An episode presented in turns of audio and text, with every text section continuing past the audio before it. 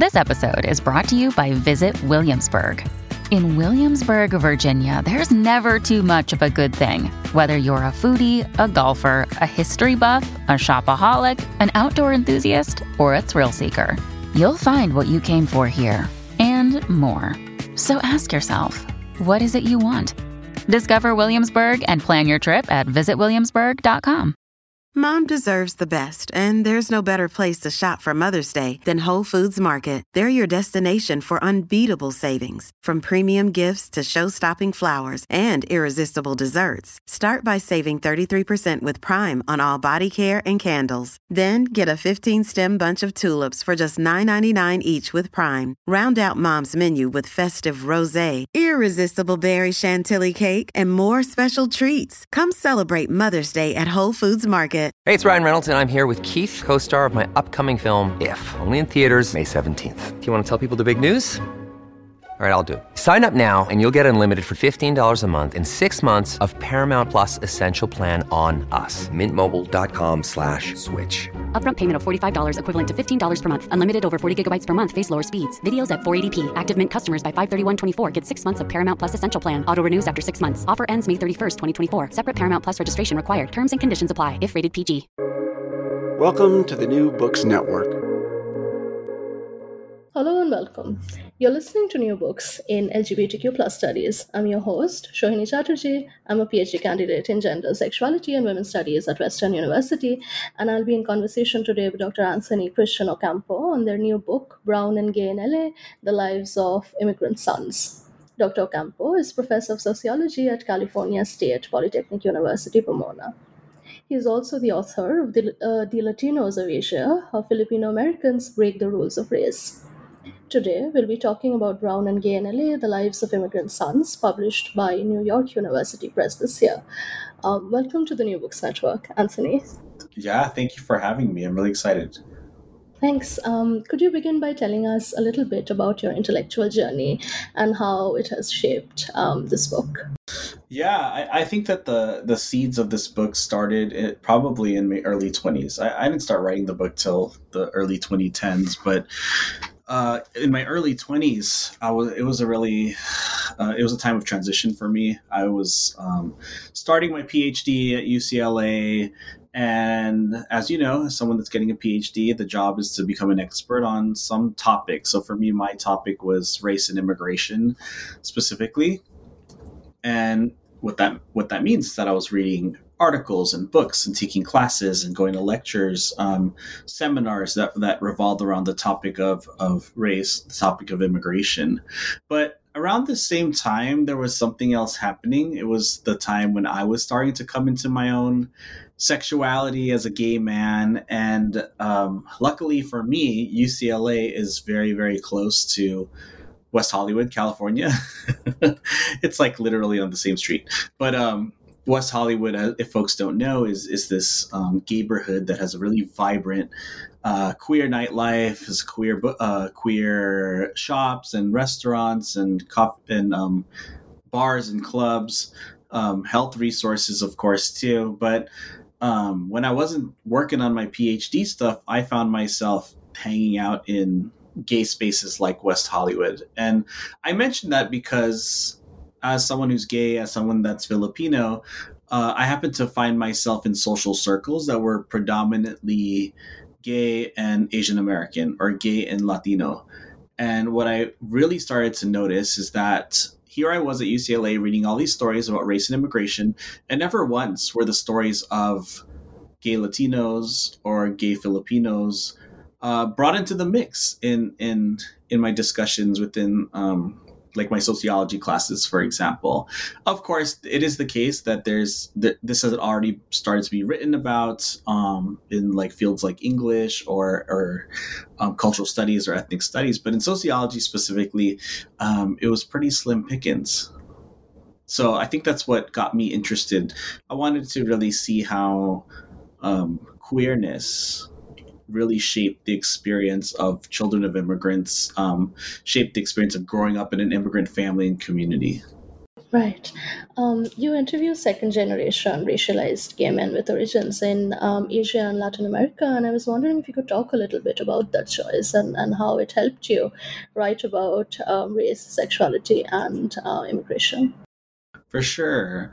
I I think one of the big reasons I wanted to write about two different groups. And in, in my case, I wrote about Filipino American gay men and Mexican American gay men, as well as um, a few other like Latinx ethnicities, like Salvadoran or um, um, Colombian, for example. And I wanted to interview folks from different ethnic categories because I thought this is a chance to see what's similar in terms of the experiences of um, gay men that are of different ethnic groups because I do think that to be gay, um, it it it ends up being the case that you start to build community with other gay folks. But I also wanted to do a comparison because it would be really enlightening to see how race can then shape differences in, in the queer coming a, coming of age experience, or race can affect how um, queer people, like these queer sons of immigrants, are able to integrate into um, the LGBTQ scene, for example. And that's exactly what happened. I, I realized that there, of course, there were similarities in that, you know, both Filipino and, and, and, Latino men felt like this deep sense of family obligation, this deep sense of like trying to make sure that, um, you know, they, they're good representatives of their immigrant parents and community. Um, and they often felt that like, oh, I'm gay, that kind of like tarnishes the image of, of my family or my parents or or, or my ethnic group, right? Um, in other words, they saw their ethnicity and their sexuality as incompatible with each other. Um, that was very similar experience between the two groups. But then, of course, as you know, um, Filipinos who are Asian American and, and, Latinos, they have very different experiences in school, right? Um, as you know, there's this thing called the model minority stereotype, uh, where folks that are perceived as Asian are assumed to be like smart and you know they do good in school, whereas um, Latino boys, uh, you know, can be typecast in, in more negative ways in the context of schools. So because they were grappling with different stereotypes, for example, I think that affects some of the coping strategies that um, these gay men were able to engage in, in in middle school and high school. Yeah, absolutely. I think surviving school, one of the chapters in the book, is is very interesting, but we'll come to it later. Um, you conducted nearly sixty interviews for this book. Um, could you tell us a little bit about um, the research process and and the complexities involved and how it has um, shaped this book? Yeah, I was I I kind of love this question a lot because um, I, I, was really inspired by a couple um, sociologists that I had the privilege to come into contact with. There's a there was a professor at my school, Mignon Moore, who wrote about Black lesbian experiences in New York, New York City, and then uh, I read I read a book by. Um, a sociologist who unfortunately passed away, Leonel Cantu, about the experience of like gay gay Latinos in LA. And in both books, they talk about how for a lot of sexuality researchers who, for the most part, are, are, are white, it's not as easy for them to get access to community queer communities of color for a variety of reasons. But having spent, you know, a decade in the gay scene before I even, you know, thought about writing a book, let's just say I was really excited by the access that I had to this this community. I knew that if I was able to study this, if I was able to do a, a research project on this, it would um, I would have the chance to have really quality um, interviews, quality data, um, and and really get at the nuances of what it meant to live at the intersections of of, of race and sexuality. So um, what ended up happening was I, I went to gay bars, gay gay gay um, gay clubs. I was regular a regular at a lot of these places. I also went to pride events. I would go to. Um, I, I recruited some stu- some interviewees at, from local college student organizations, and pretty much I would just ask these these folks, "Hey, you know, I'm working on this book about what it's like to be gay in an immigrant family. Uh, do you want to share your story?" And to my well, it's not really a surprise, but what was really a wonderful thing was that a lot of these young men were like, absolutely. I rarely got someone that was like, no, I don't want to do it. And I think it's because the, the, the our interview would be one of the first times or only times they'd be able to talk openly about what it meant to be both gay and Mexican or both gay and um, and and Filipino American. I think it's better nowadays, but back then when I was doing this project in the early to mid 2010s, it was still the case that you know it, you had to compartmentalize those identities. It felt like right. I, I found it interesting that um, you write about there being stereotypes about racialized immigrants coming from a, a quote unquote backward country, which is read as and, and often declared as homophobic.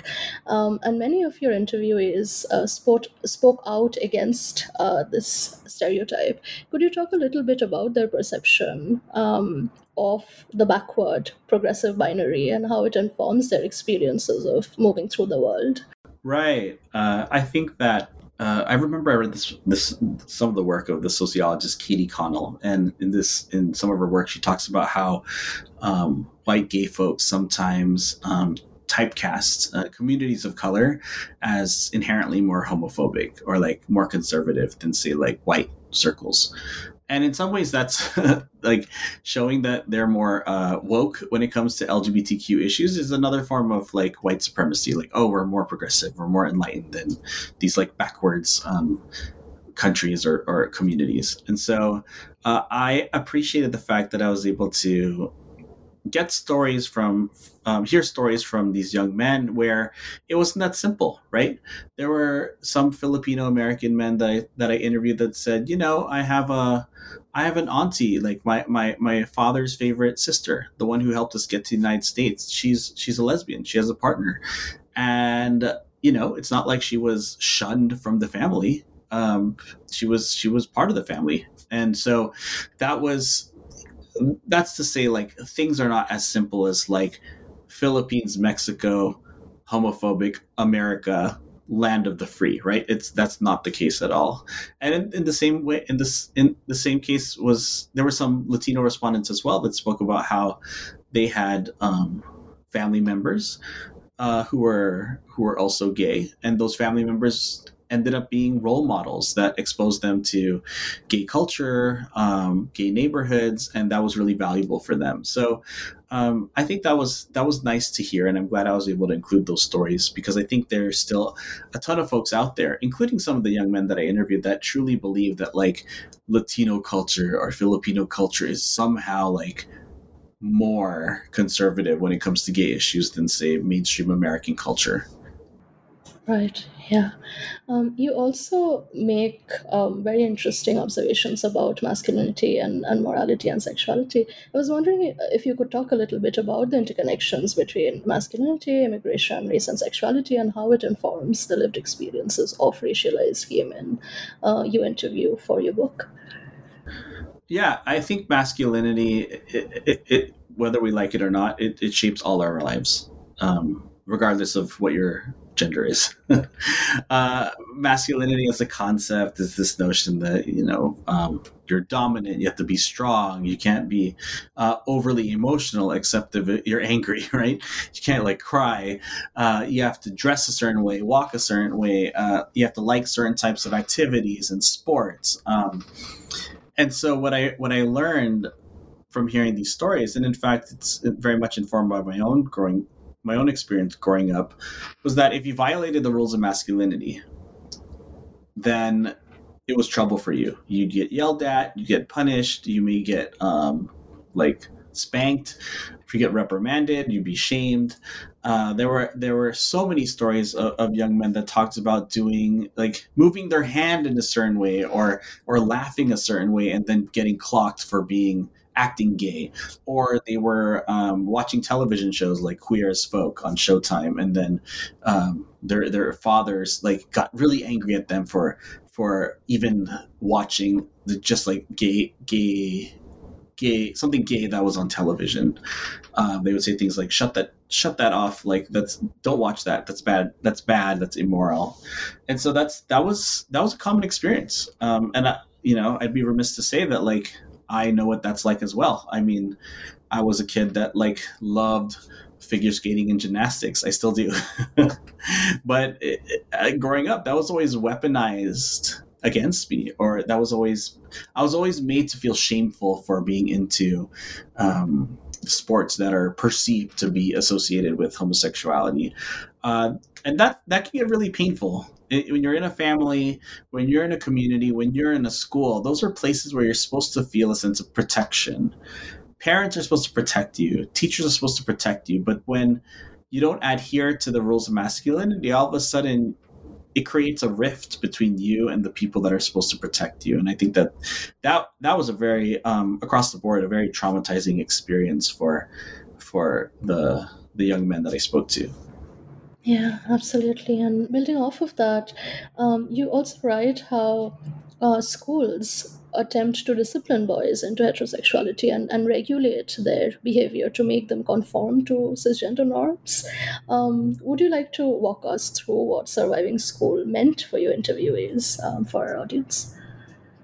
Oh, absolutely. I think that in school, there's no explicit messages about um, homosexuality. I, I, mean, for the most part, uh, everyone that I interviewed, it was very rare that someone said that like a teacher brought up gay anything, gay history, gay topics, gay issues. That was not very common at all. And and so that's not to say that these young men didn't learn about what it meant to be queer or gay. It just wasn't in the classroom. So if you look at the typical experience of a of a junior high kid here in the U.S., um, when they're in junior high, that's the period of your life where you start to talk about oh who do you have a crush on or who do you like right um, when you get to high school it's it's all about like who are you going to take to the school dance um, who's who's going to be your girlfriend if you're or who's going to be your boyfriend whatever um, those were really difficult moments for the young men that already were starting to question their sexuality because that's when they felt like oh crap. Oh no, like there's something wrong. I can feel it. When they ask me like who do I have a crush on? Or who do I think is hot? Or or who do I want to like like get with? Um you know in terms of like romantically uh it was almost as if they had to perform heterosexuality. They knew instinctually, like you had to say someone's, you had to say a girl's name, otherwise, you know, you're going to get punished for it, or you're going to be called um, a faggot for it, right? And so that was, um, that's all to say, like schools. Uh, and particularly peers play a big role in socializing these men on what it means to be a man, a very narrow definition of what it means to be man. And what was really extra troubling was that whenever homophobic comments were made in these schools. One would think that like the teachers would step in and say like don't don't say that that's rude or that's wrong. But sometimes it would be the case that the teacher would laugh or they wouldn't they would pretend that the comment didn't happen. They would do there would be no reprimanding of, of the person that that hurled a homophobic slur um, to someone else in their presence. And and all of those things send the message to these these questioning and queer men that hey no one's going to protect you. And so, what are they going to do? Like, what are these young men to do? And so, a lot of the young men I interviewed, um, both Filipino and Latino, talked about they they invested in their school lives because school felt like it could be their escape plan. Uh, they could be in classes where they won't get bullied. If they were like AP and honors classes, they could um, eventually graduate and go to college and move away so they can you know not be um, reprimanded for who they are by their friends. They could they could start fresh. Um, one day if their parents reject them if they go to school and get a college degree and get a good job then they could be in economically independent. And and th- this is what i mean about the way that like these young men weren't just um, trying to survive school on a daily basis. They also saw school as a survival strategy for them uh, both in the short term and the long term. Right. Yeah um, you also write about racialized gay men finding community in queer spaces, both in person and online, and it becomes an important uh, part of their becoming. Um, could you tell us a little more about these community spaces and how queer of color kinship in particular emerges um, in these spaces? Yeah, absolutely. It, it's interesting because I, I, I, a lot in my a lot of in a lot of my interviews, when I ask them what was your elementary school like, like life like? What was your high school life like? um, so many of them said that like they were the only gay man or the only gay person. Uh, they weren't out. Um, some weren't out, some were out, but they were pretty much the only one. And what that meant is that they didn't have a lot of um, friends with whom they could talk explicitly about what it meant to have a, a same-sex crush or you know talk about like sex or or or, or t- talk about things associated with queer culture uh, like tv shows like queer as folk or will and grace for example right? Uh, and that meant though that high school can be very much an isolating place. Even if you had friends if they didn't know this major aspect of your identity, it could still be an isolating place. And so when these young men were of age, were able to drive, able to go to college, able to they were 21 and able to go to bars and clubs. Uh, a lot of them found refuge in in queer spaces that also happened to be predominantly folks of color. In Los Angeles, there's no shortage of, of clubs that are predominantly Asian or predominantly Latinx. Um, there was there was a lot. There wasn't just one. So for for Mexican Americans, you had like clubs like at the time Circus, Disco, and Arena in Hollywood. You had Latin Nights in West Hollywood. You had uh, uh, Executive Suites in Long Beach. You had Cobra in the San Fernando Valley. So gay Latino spaces were very very accessible. Uh, with Filipinos, a lot of times th- there wasn't necessarily a lot of gay Asian American clubs or gay Filipino clubs specifically. There was maybe one, but they found refuge in, in places that were mostly like black and brown queer men. Uh, if if they weren't going to places like um, these gay clubs, you know, it was often the case that it was because they were in college, right? And so in college, your social life is very much anchored to the school. And so in those spaces, they would find queer kinship through other gay folks that were part of, say, the Filipino American Student Organization or or um, a Latino student organization um, at schools that had big, like large numbers of students, like uh, the UC's University of California campuses. Um, it was very easy to find other gay brown folks to to build friendships with. Um, for folks that went to private schools that were predominantly white, that was a little bit harder, but um, you know they still managed to find um, gay, gay uh, queer kinship in other in other arenas, whether it be in person or through um, social networking sites or social media. Right, absolutely. Um, you also observe how racialized gay men have to identify their own stories within established uh, parameters of tragedy or triumph, and in a way, um, you you you state that publishing also mandates the perpetuation of this binary, which does not fully encapsulate um, the humanity of racialized gay men. Um, could you talk about what it means to flout existing scripts of uh, tragedy and triumph, and what the possibilities um, are of this? Subversion?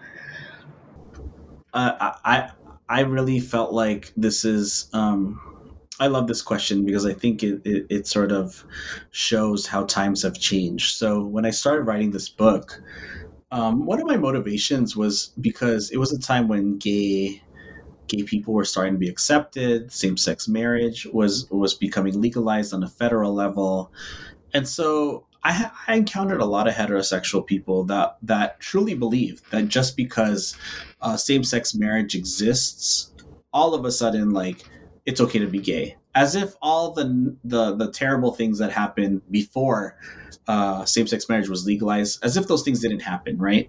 And so for me like when i did these interviews i felt like it was really important to acknowledge the the labor and the choreography and the creativity that these young men engaged engaged in in order to survive and, and even thrive. Um, that said i think that as as these these folks are telling their stories to me particularly because the interview was predicated on like what it's like to grow up gay in an immigrant family. I think they they often relied on this this this um, narrative of like you know being gay is traumatizing but then you triumph by like forming friends and being resilient. And i thought that while that is part of the story it's not all of the story. And i realized that more and more um, toward the end of writing this book um, I think if I started this book today, the book would look very different. Um, I would want to talk more about, um, you know, amplify some of the joyful times or some of the mundane times, because um, I think those those things matter a lot too. Um, for example, like if my entire existence is just about being Filipino or being a person of color and queer, like there's a lot of other aspects to who I am. I, I love dogs. Uh, you know, I love um, binging Netflix. I mean, I don't know, those are personality traits, but like, I, I'm irreverent. I like to karaoke. Like, there's so many things about me that have nothing to do with my identities. Um, and I think that those are things worth talking about. Um, I got to do a, a, quick shout out to a book that's going to come out next year uh, by uh, a scholar named Michael Jeffries. It's it's called Black and Queer on Campus, and he talks a lot about just the the mundane, uh, quotidian experiences of Black queer college students, and how there's a lot of um, uh, there's a lot of um, power in focusing in on the everyday experiences that are that aren't just about like revolution and social change. Because to be honest, like the those kind of ordinary moments take up most of our time. It's not like we're protesting like these young men were like protesting on the front lines like 24 7 right yeah um, while i was wonder- um, reading a book i was um, wondering what working on this book and, and listening to the community as you write about means for your journey as a writer and an educator oh my gosh for this book i uh, oh my gosh i went through every emotion possible. I think writing a book is really hard. Um, it's it's it's hard because I think it took me a long time to really find the right tone for it. Uh, I started this. I started writing this book in maybe 2014, perhaps, and I wrote a couple chapters. And then in 2016, the Pulse nightclub shooting happened in Orlando, and it was it was horrible. A lot of the the young men that I interviewed had had come of age in places like Pulse nightclub, um, which was at the time like having a, a, Latin night party, like mostly black and brown folks, and I, it just it hit me so hard. It, it there was this idea that like the one place you feel safe, you can be completely yourself in the world, and you get gunned down in a in a horrific mass shooting. It just something about that event really changed me as a writer. Um, when I looked at the chapters I had written, I felt like what I had written didn't feel urgent enough. It didn't. It didn't do justice to the the emotions and the complexities of, of, of queer sons of immigrants' lives. And so I, I essentially threw all of it in the trash and started over. Um, I knew that um, you know, early on, I had published a, a, little excerpt of a little, a little bit of um, preliminary findings from the book, and I remember very vividly that um, I gave a talk at UCLA, and, and there was this Latino queer um, student who came up to me and said, "Hey, like." I read that article you wrote about what it's like to be gay in an immigrant family, and I read it. I had just come out to my mom, and when I read it, I just I, I started crying, and then I gave it to my mom, and then she started crying, and then we read it together, and then we both started crying, and that and that's one of those stories that really reminds me how powerful um, storytelling can be, and for me, um, what's important to me too is that anybody regardless of your educational background can pick this book up and, and read it and really get something out of it Right, absolutely. Um, we are almost nearing the end of, of this um, episode, but before we let you go, would you like to tell us what you're currently working on?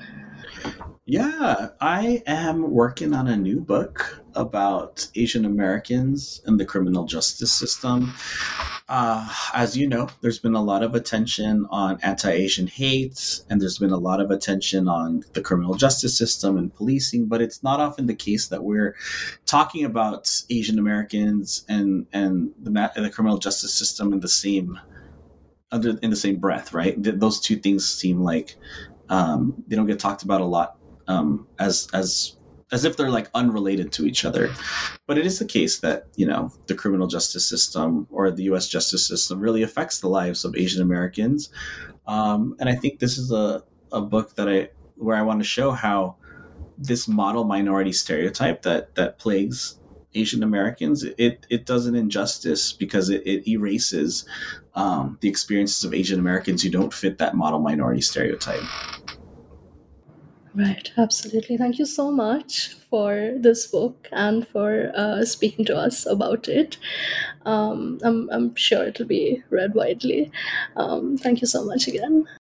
I'm so grateful. Thank you so much for our inviting me to the show. This was wonderful.